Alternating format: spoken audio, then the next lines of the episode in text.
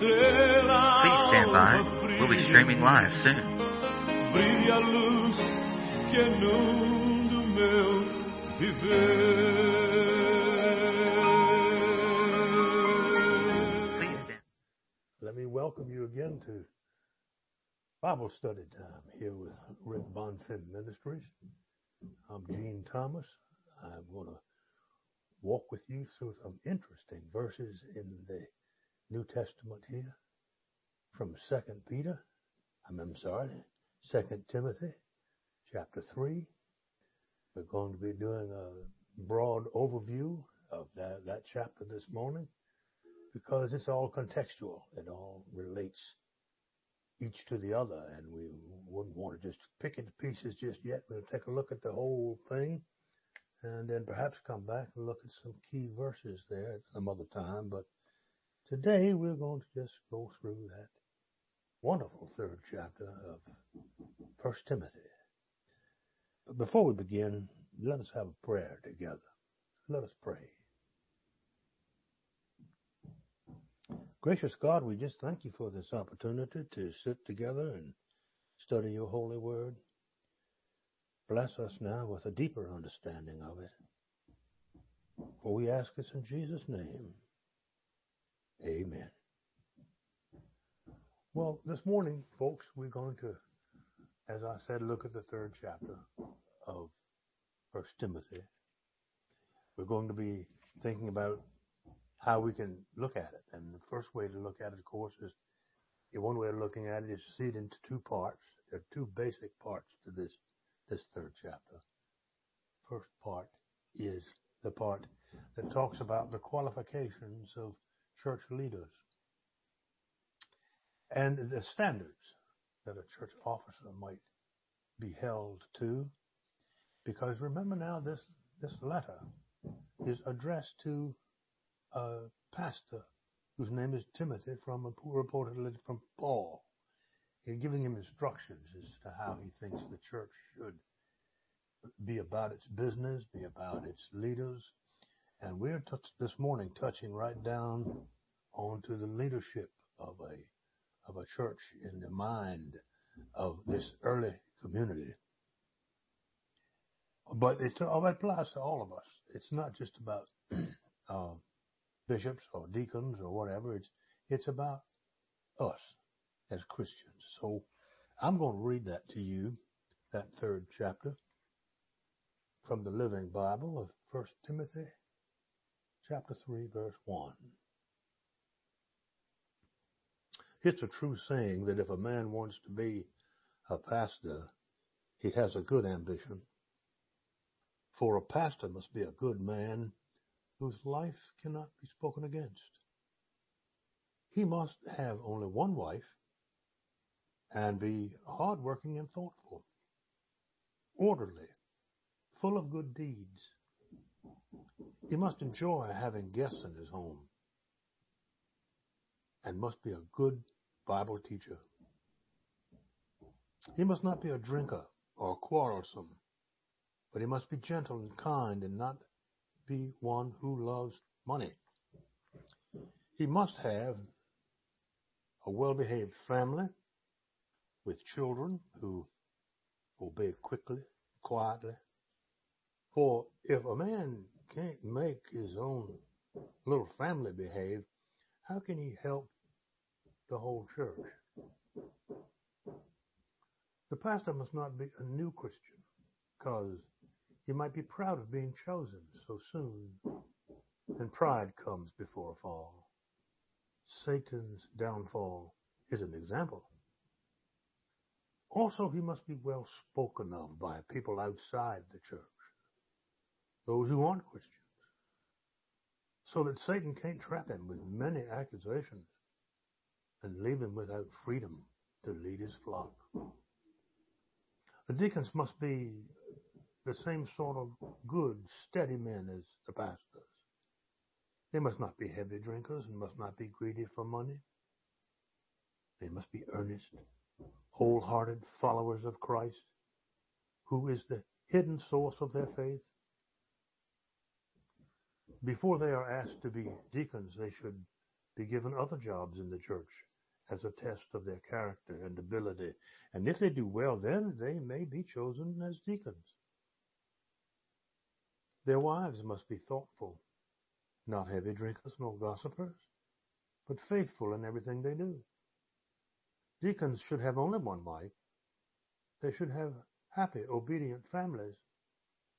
Those who do well as deacons will be rewarded both by respect from others and also by developing their own confidence and bold trust in the Lord.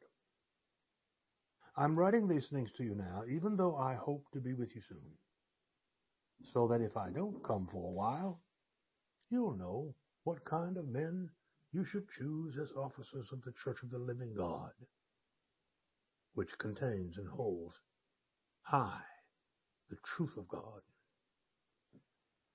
It is quite true that the way to live a godly life is not an easy matter, but the answer lies in Christ, who came to earth as a man, who proved spotless and pure in his spirit, was served by angels, was preached among the nations, was accepted by men everywhere, and was received up again to his glory in heaven. And there ends the lesson for today at 1 Timothy chapter 3. My goodness, think of it. A long time ago, church leaders were held to standards so high. Magnificent, but very, very high. Think of character rather than qualifications or specific standards, such as, say, seminary, or whether or not someone happens to be likable, or whether or not someone is charismatic or not. Think, think that way. Think in terms of virtuous character. Now, virtue and character thereof is born and raised in Greek, in Greece. It is a, it is a, the, the, the, time of philosophers. Socrates preceded the time of Christ, and the idea of being virtuous and what virtue meant, what character meant, was already in the world. People knew these things. This was nothing new. The thought that a leader needed to be, be virtuous and have a high sense of moral standard and ethical excellence was not new. But Paul takes these high ideals, then he filters them and stretches them over what he perceives to be necessary for someone to perhaps be a lead pastor in this place where Timothy was sent. Maybe Timothy was being prepared to be a senior pastor over other pastors in other many churches, but we don't know. But what we do know is that they were held to a high standard. And I want to go over those with you. In the first part of this examination of 3 Timothy, we're going to look at the qualifications for the leaders, deacons and bishops. But then we're going to go on and take the second part of the third chapter, the, the tail end of it, and we're going to remember that that was a, a, a, a some kind of a liturgical expression was attached to this, some sort of a mystery of godliness, some sort of a creed. We've got one here, boy, that's important for us to get a grip on, because this was what the early church here that Timothy was located in was was was believing, was behind. Well, to, to, to qualify as an overseer, which is a word that the Greek uh, has behind it, uh, for bishop. Let's look at that one first. That appeared to be a higher calling or a different calling from a deacon. Those two are in there, deacons and bishops, or overseers, they call it. Deacons are called servants. Now, the ethical admonition to both bishops and deacons are the same in some spaces. Other spaces are not. We're going to look at where they somewhat come together, where those traits are held in common as important for anybody who's leading the church.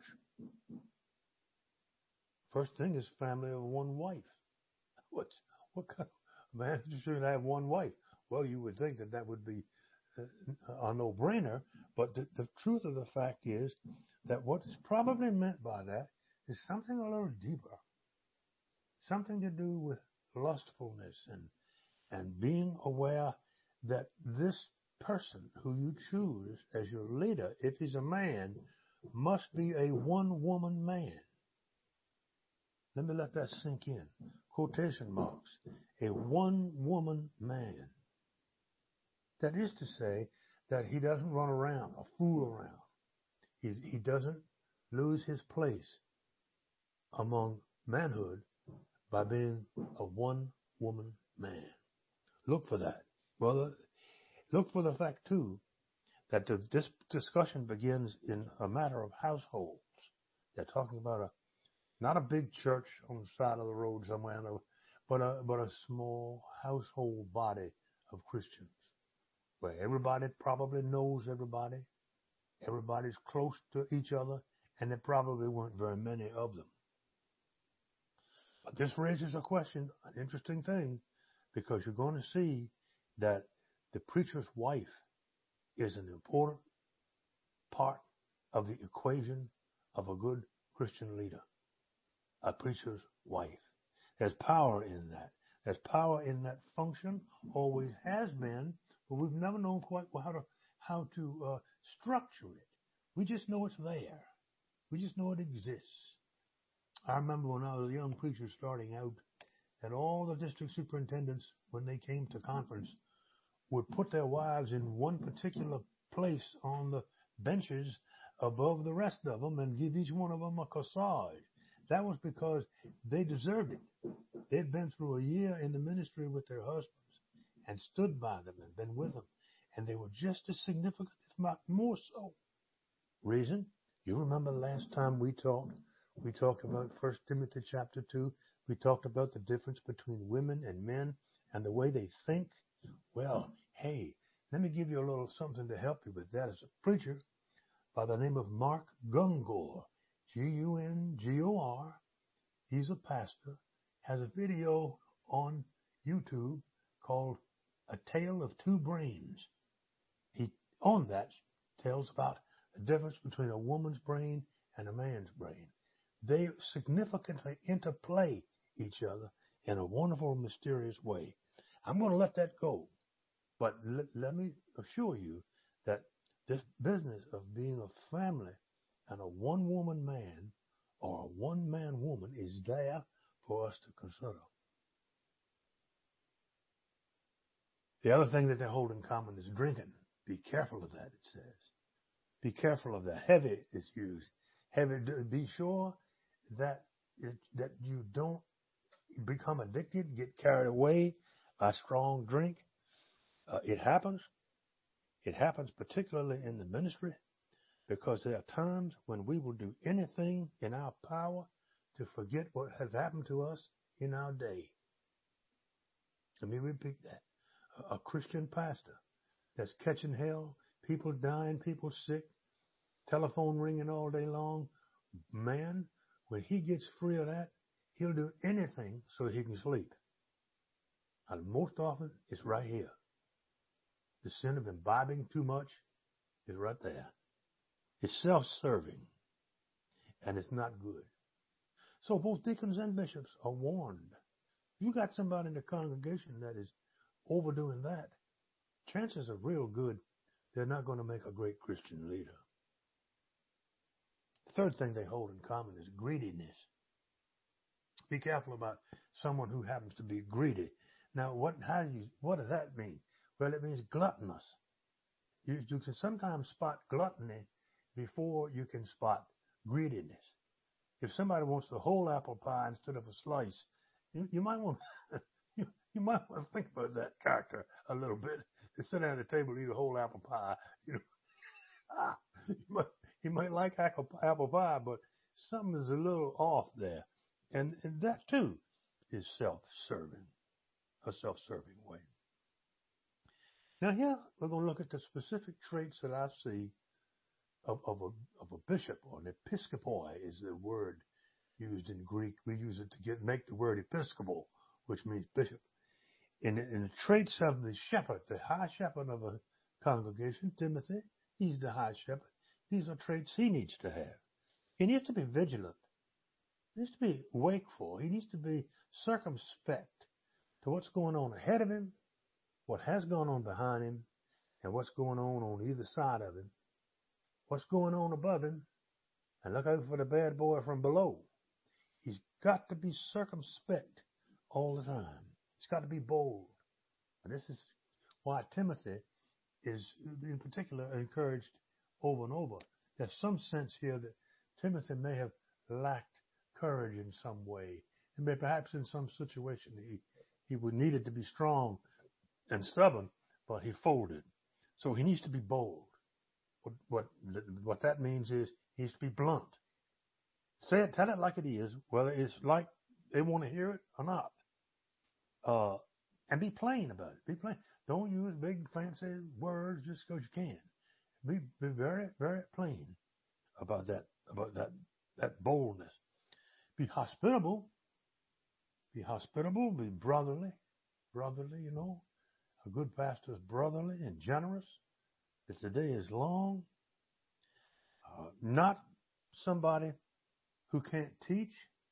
Uh, a good teacher and a good preacher are two different things. You will find that a good preacher is often a good teacher, but not always true. So the, the teaching aspect of preaching needs to be examined at the same time that the preaching of a preacher is examined. Maybe a good preacher, but not a good teacher. It could be that they don't know what they're talking about, but they're making it look like they do. See? So this is for the selection of leaders in a local church. Bishop shouldn't be a striker. In, in King James Version says striker, but that means not necessarily mean he's going to hit somebody, but it, it may mean that, but it means more that he's quarrelsome, that he or she is, is not happy unless there's some contention going on, some pugnacious, pugilistic kind of attitude where you get into you can't talk to them unless they don't come up with the same issue over and over and want to fight about it time and time again. Well, see, as a Christian leader, that's going to be a problem because that person will be unapproachable, you, you, you, you know, and, and not good. And they have to be patient. They have to be patient, but that means mild and, and gentle. Uh, at, at the same time, you can, you can be, you can be bold and be gentle with it. You can have a strong word, but a, but a soft word, a gentle word at the same time. Be patient. That, that here is sort of a, a virtue, but you know in other chapters it's indicated to be a gift of the Holy Spirit. Patience is, is you, you, you're not going to make that on your own. You got to have help for that. There's so many things will want to make you so riled up, but this wants you to be mild and gentle. The sins of the priesthood in the Latin church has always been three things, and they're mentioned right here in a, in a way lust, gluttony, and sloth. If you want to know what the problem with a preacher is, it's going to be one of those three things. Something to do with lust will come along and trip them up. Something to do with gluttony will come along to trip them up. Or finally, just pure laziness will get them. Just pure slothfulness. Well, that's some of the things that they hold in common or hold separately, some of them, but the sins of the deacons and the shepherds have some positive, real positive things to say that come together. One is that uh, they need to be grave. G R A V E, grave, is the way the uh, old King James puts it, which means reverent. Faithful, yes, but reverent. Know who God is, where God is, and can speak directly to God for the people. He gives a warning against what he calls novices or new people or new Christians, just freshly, freshly minted Christians sometimes suffer from pride before the fall. They have a lot of stories to tell, and when they're all told, they don't have anything else on the plate. And so be careful of a, of a resume there if you're looking for one for somebody who just was was born again last week, you know, and and that that's an expression of the sensitivity that they have to the necessity for maturity and experience and gentleness and not having all the answers to everything. It's a sense of that. Another one is that the preachers have a character apart from a qualification. That needs to be, I need to hammer that home with you a little bit because you need to know and remember that if you're, you're coming into the ministry today in a church somewhere, you're going to be working yourself crazy just to be considered as a candidate. Okay. Candidate. You're going to have to work, write papers, and just to be a candidate. And then if you are selected to be a candidate, it's provisional. you've got other things you got to do, other hoops you got to jump through. And then finally, after you think you've gotten through that, they, let you be on probation, but which means we're going to watch you for a year, two or three, and see how you really are in the church as, as a as a pastor. And then after that probationary period, they'll consider the order of uh, elder or whatever it is in your tradition. So it takes a long time to be one now, but the qualifications are really, really not a whole lot different. It's just that, it's just that the moral character, I don't, so I would submit to you, is not examined to the, to the, to the depth that it's examined here in Second Timothy, in Second Timothy. So no, no preacher could hold up to those qualifications a hundred percent. I mean, every one of us. And as a person trying to be a Christian leader or in the church, we're going to find many, many times when we cannot hold up to these standards by our long shot. But we can try. We can learn and grow from what these qualifications are said to be for the preachers of this place. That's part one. Part two is this curious liturgical expression that's hooked up to the back of this third chapter. He begins in that, well, I want to say that 11th verse. He writes, Yet we hear that some of you are living in laziness, refusing to work, and wasting your time in gossiping. In the name of the Lord Jesus Christ, we appeal to such people. We command them to quiet down, get to work, earn their own living. You see how that, let me stop there and see how that ethical qualification shifts from church leaders over to people that may be in attendance there admirers of Christ, but not deeply committed to Him. And he says, and to the rest of you I say, dear brothers, never be tired of doing right. Never be t- tired of doing right. Well, now, this liturgical ending here, this expression, it's six parts to it.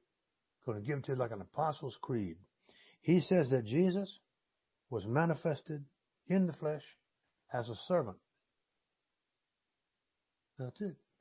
Manifested as a servant, came to live with us and be our servant man. He was too justified by the Spirit. That is, that he was spoken of by the Spirit. That that qualifies Jesus. You remember when he was baptized in the Jordan River, his voice from heaven spoke, This is my beloved son, you know, spoke from heaven This is He's justified by the Spirit. Holy Spirit is talking and justifying him. He was, by his resurrection, he's the Lord. He rose from the dead. He's seen of by angels and men, it says in there. And, and then, and in the fourth one, he preached to Gentiles. The farthest removed from Jerusalem in Samaria and other places like that. Sodom, where he spoke to those people there, Sodom and out there by the sea, Phoenicia, Phoenician, Syro-Phoenicians. He spoke in the Gentile world. This is significant. He believed, he was believed in by the world as opposed to heaven. That is, when he was in the world, people believed in Jesus. They come to him looking for faith. He was something. Taken up to heaven and glorified. All right. That's the six parts of a liturgical expression tacked onto this to give it emphasis. It's like going through something in the Bible and winding up together at the end of it, we're going to have an Apostles' Creed. And this was said at the very end of the thing to, to make it certain that this was had the foundation. Some have some scholars have called this to be a hymn. Let me read it from the Living Bible. It's quite true that the way to live a godly wife, life is not an easy matter, but the answer lies in Christ. Okay, answer lies in Christ. Now here we go. Who came to earth as a man, was proved spotless and pure in his spirit, was served by angels, was preached among the nations, was accepted by men everywhere, and was received up again to his glory in heaven. See, that's a hymn. That's a that's even in the Greek it stands apart, like a like a page out of a hymnal or something. It's obvious that this is a part of the liturgy of this church that's been folded in here for the, to give it authority and to make it special. All right, beloved. Now you have the two parts of chapter 3. What are they? Qualifications of a Christian leader. You want to know what that is? Look there. And finally, this interesting mystery of godliness, this liturgical expression that's on the very end of that chapter 3. Two good parts to an ever unfolding story. Don't forget Mark Gungor. He'll make you laugh. YouTube, difference between men and women's brains and how they work, called A Tale of Two Brains. You may not remember Fred Sanford. The show had a woman on there named Aunt Esther. And every time those men got out of line, Aunt Esther would take her pocketbook and get the beating on. Well, this is kind of like Aunt Esther. You're getting a lesson from Aunt Esther this morning. You, Fred Sanford, you had better make sure that you have good character. You know how she used to do? That's, that's driving home this notion. And after all is said and done, the way we behave means something. It has a definite meaning. And rules matter. You may not like them all the time, but they are important. So today we've looked at a couple of them and I'm through and done. I want to wish you well and I want to say to you, God bless you as you continue on the Christian journey. Maybe I'll see you again sometime soon. Let, let us pray. Lord Jesus, we give you thanks for this word and the joy of this day.